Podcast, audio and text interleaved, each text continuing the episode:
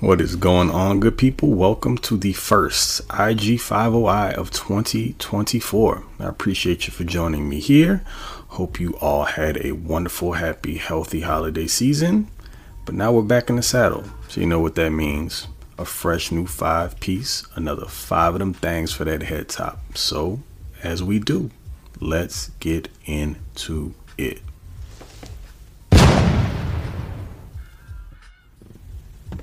New year, new me? To the contrary. New year, same petty P. And what am I talking about? Well, before I get into that, number one, I'm going to call this one Catch Me If You Can. You guys know what I do. If I see something floating around on the Bird app or anywhere else that doesn't necessarily jive with my spirit, I'll probably hop on social media and deliver a little bit of commentary with regard to it. Some people may not like it it may rub some folks the wrong way, but I am a proponent of if it doesn't apply, let it fly. So if it's not about you, shouldn't bug you. But for some people, it still does. And then they may want to try to come out of the woodwork and play the gotcha game with me. The reason why that's really hard to do is because I stand on any and everything I say, right or wrong. If I say something and it turns out to not be, you know, what I believe it to be down the line, I have no problem coming back and admitting to being wrong. But I'm not going to run from it. Same way that, you know, I may thump my chest when I'm right. I'll step in front of this mic and admit when I'm wrong too. Why am I having this discussion? Well, it's because, you know, recently I talked a little bit about the flip flopping that's going on with regard to the support of Jim Harbaugh where some people were staunchly against him and now suddenly on the bandwagon, and it's fine. You know, I always say that you are more than welcome to change your opinion when you get new information, or maybe you were misinformed previously. You decide that, you know, hey, maybe I went about that the wrong way. You choose to uh, change your mind, nothing's wrong with that. But see, when you run from what you said, and then you want to pretend as if it never happened, and then start planting a flag and yelling from the highest mountain your support, or even if you're hedging, it all just comes across very weird. It's quite strange and awkward. But hey, again, the thing with me is, and someone actually on Twitter posted where in the last Chargers draft cycle, I put up a list of my top five coaching candidates, and in that list, which I'm perfectly fine with admitting. I've not run away from it at all. Um, were Matt Eberflus and Urban Meyer. Totally happy that didn't work out for the Chargers. And had it, you know, been one of those selections, yeah, that would have sucked. I would have felt terrible about it, and it would have been complete misfire on my part. But you know, the interesting thing about it is, is if you continue to look back, which some people don't do you know, when they go pulling files, they pull the ones that help support whatever narrative they're trying to push. But with me, you got to pull all the files. And when you do that, you'll find that in that same cycle, on that same list, was Jim Harbaugh. And a year later, he was number one on that list. But for some reason, people don't like looking at everything in totality. Um, again, if it doesn't fit what you're trying to push, then why talk about it? Why tell the truth when the lie is more salacious? I guess. Whatever. Uh, again, at the end of the day, it's gonna really be hard to back me into one of those corners because I'm not that guy. Whatever I say, I stand in, and it's gonna be that way forever. Let's go ahead and uh, transition out of the land of the petty over into number two, which I'm going to call the poo poo platter. This Sunday, the Chargers play their season finale against the Kansas City Chiefs. Unfortunately, it's at SoFi because I would feel a lot more confident if it was at Arrowhead because you know the BS that goes down there. But it's less about them playing the Chiefs and the fact that Kansas City won't be playing many of its starters. So, no Patrick Mahomes or players of the like. The one saving grace is that I believe the Chiefs' depth is better than the Chargers. So, you know, maybe they can still find their way into losing this game. But they very much could so just stumble into a W. And I know how some fans feel like it's a self gratification thing for them. the Chargers get the win, and you know maybe it helps with morale. You feel like mm, it's less of a sour taste in your mouth to end the year, but you're missing the forest for the trees here. You know how I feel about macro versus micro. You definitely don't want to be myopic in this way. Uh, this is all about draft positioning. And as things stand today, I believe the Chargers sit at six. They could end the weekend as high as four, as low as eight, I believe. And in a draft that boasts some potential high level QBs, and there are some teams, well, there are always teams, but definitely some teams that are hovering, you know, in the early portion of the draft, maybe into the teens, and some further back. They may, may be willing to pay the pr- uh, price to come up and take a guy like a Jayden Daniels or a Michael Penix, who are probably going to end up within the top 10. Jayden Daniels, I'm almost certain of it. Michael Penix, his stock's already on the rise.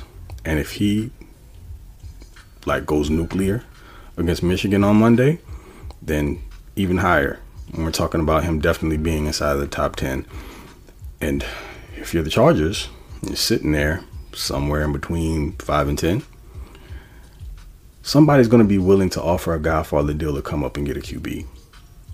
Uh, I'm almost certain of it. And you just want to be available for the opportunity to take advantage. Why is that? Why not just make that pick? Well, you're going to have a really rough decision to make there because there are going to be a couple players that could really benefit the Chargers to have leading into the future. But then you're going to have to consider, again, macro over micro a few of the players that are currently on this roster are going to have to be jettisoned, whether it be via trade cuts, just because of your cap situation. You squandered Justin Herbert's rookie deal, so got to maneuver around those new numbers. And you're setting yourself up, your new regime, with more swings at the plate could they stick and stay and make a you know high level pick there, a blue chip um, prospect? Absolutely. There's one that I have in mind. We'll talk about that later when we get into our draft prospects.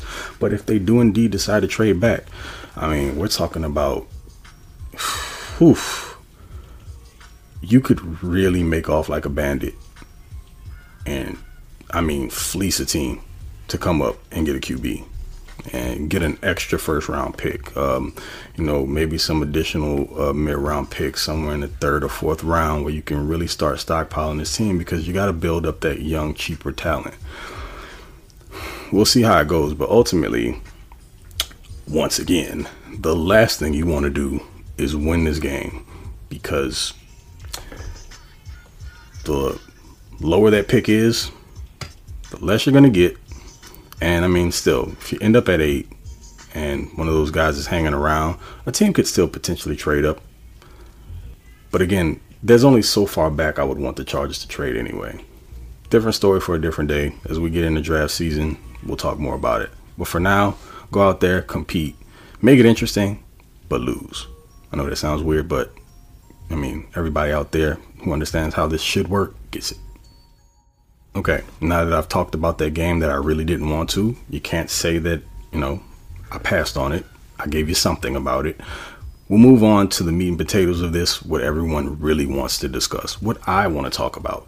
And that leads me into number three, which I'm calling Married to Mediocrity. I don't know what's wrong with some of y'all out there. What exactly don't you like about Jim Harbaugh? Quirky attitude, does it just not jive with you? You know? The fact that he's a bit socially awkward, that matters to you more than the fact that this man turned around three college programs and one NFL organization in short order. I mean, he literally just outclassed arguably the best coach in college football history, and he did it with lesser rated talent. I'm just gonna overlook stuff like that. Um, he's one win away from leading his alma mater to its first national championship in nearly three decades. The day Jim Harbaugh walks into the building for the Chargers, the entire climate changes. Like he immediately becomes the face of the franchise, even above Justin Herbert, and there'll be no confusion about it. And I feel like that's the way that it should be when we're talking about leaders of men.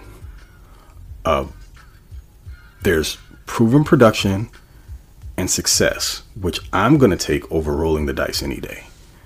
You know, but there are so many fans out there that are caught up in the same thing that I think just got the Chargers in trouble the last two and a half years. And it was thinking that they were smarter than the average bear.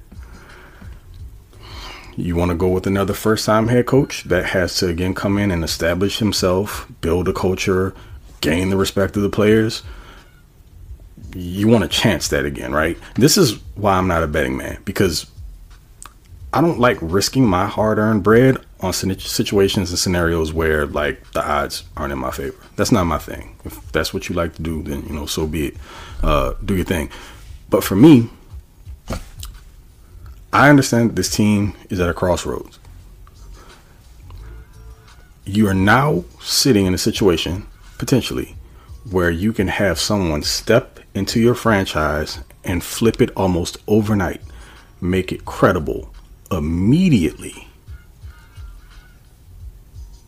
and has the background, the cachet, and the stones to walk into the door in front of management ownership, upper management, whomever, and say, hey, we're going to do this my way. And you want to know why? And just run through his resume. Really just drop his you know what's on the table and leave it at that. You can't play around in the situation that you're finding yourself in now. We already talked about it. Justin Herbert's rookie deal is over. So you're going to have to find someone who can lead this team through a bit of a transition period. I don't want a first year guy to have to come in and have to deal with all of that. And then if you're talking about a defensive guy, that means potentially a new OC, maybe. But if you don't, and Kellen Moore sticks around and he succeeds, then what's going to happen? He leaves for maybe a head gig, and then you're needing a new OC.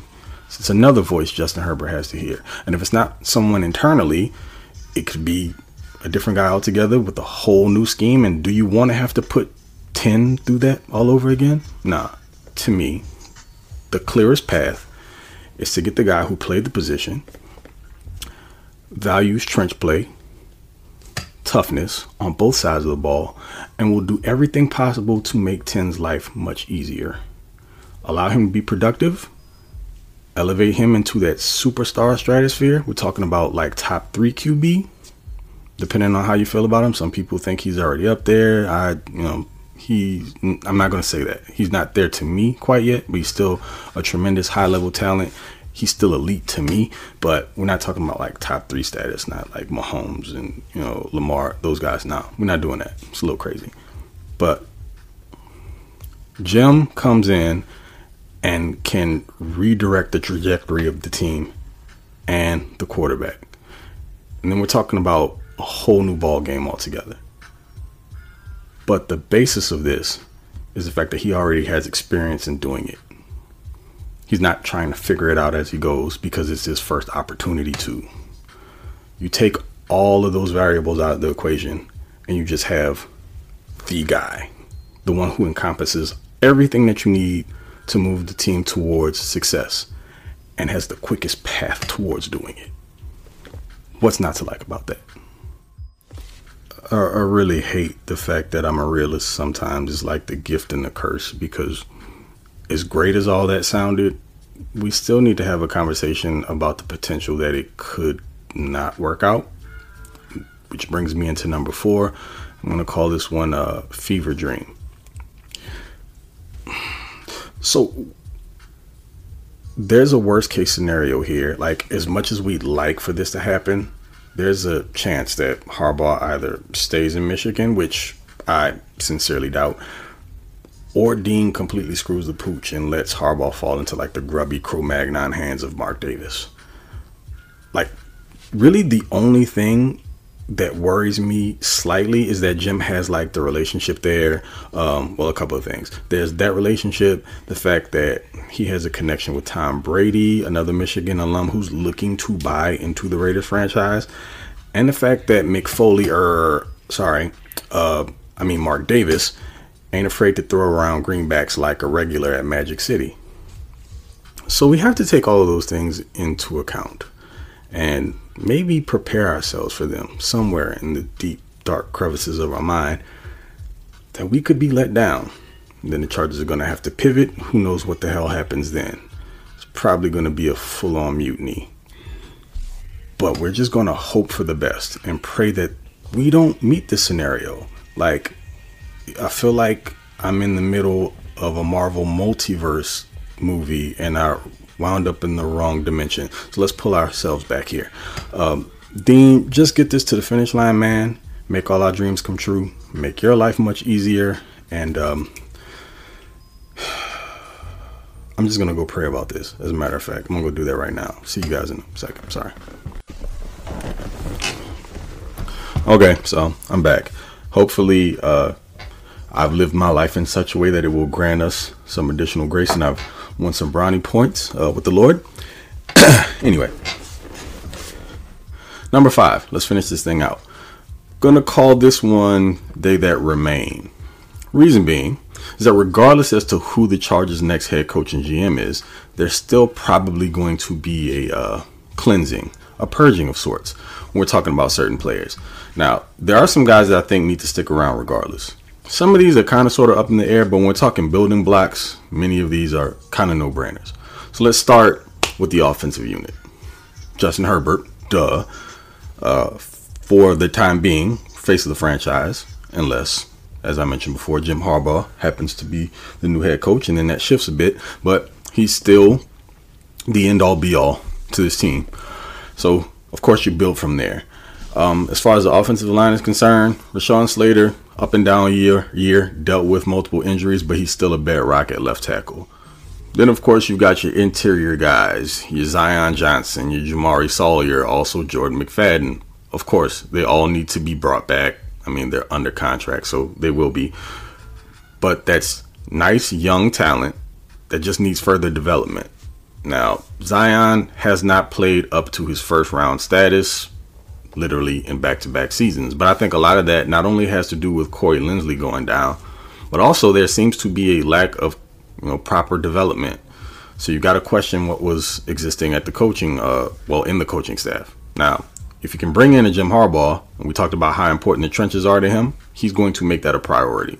So I would imagine whoever comes along with him, if in fact he does end up being the next head coach, will be more than qualified to make that happen. So give it another year. And hell, I mean, while we're at it, got to talk about the other tackle spot, Trey Pipkins. Eh. Listen, I still feel like they need to bring in some level of competition for him, whether it be through the draft, um, whatever. You know, maybe a vet free agent, low cost free agent. But I mean, if you want a quality tackle, left or right, you're gonna have to pay a little bit for him. Not exactly sure what the plan is there, but also if they can bring in again adequate coaching, then you might be able to get something out of Pipkins again. And he is contracted through what next season? I think there's a ripcord there in 25. So yeah, still going to be around whether we like it or not.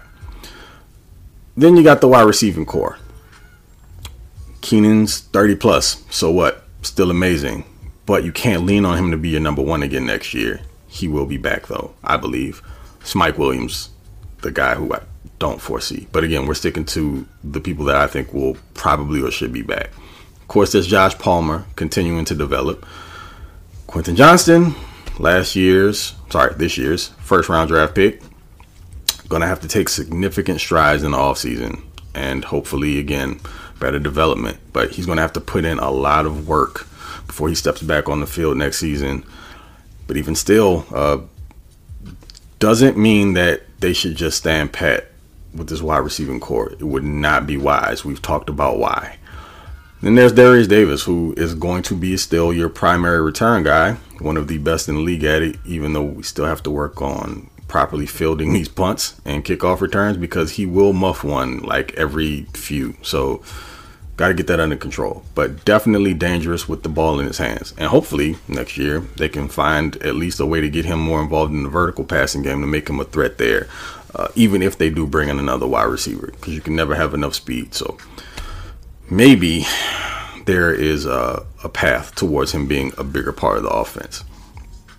Defensively, on the interior, got to bring back Otito, Scott Matlock, and uh, Morgan Fox, who plays a little bit of edge and interior, so I'm um, three tech as well as five tech. Um, I, for the purposes of depth, you know, Scott Matlock was someone who flashed here and there. The Chargers did select him in this year's draft as well, so there's development factor there. Otito played very well once he came back from injury. And I still believe in a guy like Jared Clark, who's Gerard Clark, I'm sorry, who's still out there on the practice squad. Uh, don't think this means they should not address interior defensive line in the draft because I still believe they need a difference maker, someone who is uh, a disruptor. And they don't currently have that on the squad. So that could be another earlier round draft pick. At the edge, Tuli, naturally. But uh, then there's Khalil. He'll be what, 34, I believe? But is coming off of a Pro Bowl season. And I think you keep him around because of what he provides to the I mean, team in general as far as leadership is concerned, but what he means to a guy like Tuli and his development. And again, like I said before, Morgan Fox plays a little edge as well. But yeah, you're probably going to need to address that somehow, probably through the draft again. And you notice I didn't say Joey Bosa. It's because I don't believe he's a necessity to bring back. And actually, I think he could be a piece to help you acquire additional draft picks. Maybe. And then at the linebacker position, it's kind of all over the place. You're looking at Daiyan Henley, clearly, again, early round draft pick this season. But then behind that, eh, really not much. I mean, I guess you could bring Nick Niemann back for special teams purposes, also for depth, but they're going to have to attack interior, um, sorry, inside linebacker, off linebacker. It's got to be something that they make a priority now. Remember, that position was kind of put to the back burner, but look at what it's left you with. So, hmm, those are the two names for linebackers. Not much. Slim Pickens is what it is. Now, it's even stranger at corner because you got ASJ, because essentially, uh, you know, a mid to high level CB2. So you don't have a cornerback one and I guess again for special teams and developmental and depth purposes, Deane Leonard is probably still going to be around. Someone who showed the ability to cover here in spurts, and he's definitely a good athlete. Got some speed to him, some stickiness. So, yeah, uh, it's just another another position they're going to have to build out somehow, some way. Uh, of course, at safety, Derwin James, and I would be perfectly fine with Alohi Gilman coming back as more of a rotational guy as opposed to a starter. Um, he should play in sub packages, you know, be in or around the box, but definitely not in deep third or deep half of the field. Special teams, duh. Uh, Cameron Dicker, who got snubbed from the Pro Bowl, that's crazy. I cannot believe that still. And J.K. Scott, who showed himself to be a weapon of sorts in the punting game as the season went along. So was happy to see his improvement. He got the hang time down, and then suddenly the long ball became a thing for him. So overall, those are some of the building blocks I would say that you could move over into next year, and you're going to have to find some complementary pieces or guys that can contribute. And it's going to take a little bit of mixing and matching, but it's doable. They're just going to have to be very strategic and uh, efficient, and the guys they pick up and move onto the roster. But that's it, man. That's my five for this week. Uh, guess we'll see what happens this Sunday against the Chiefs. Y'all know what I'm rooting for an L so that we can maintain uh, the best uh, draft position possible. And then we'll see where we go from there. But lots coming up in the off season. We get into our uh, draft stuff, taking a look at different prospects. You'll find out about some of my favorites, and I'm looking forward to it. But see you guys later on, maybe on after hours. We'll see what happens after this game. But either way, y'all take it easy. It's been your boy. I appreciate you. Y'all uh, be good out there and enjoy the start to the new year. Uh, if you haven't made any new goals or anything, do that. Try to improve somewhere. You know, I'm doing that personally. That is my uh, advice to all of you out there as well. So, till next time, y'all take it easy. Be easy. Be good. And be good to others as well as yourselves. See you later.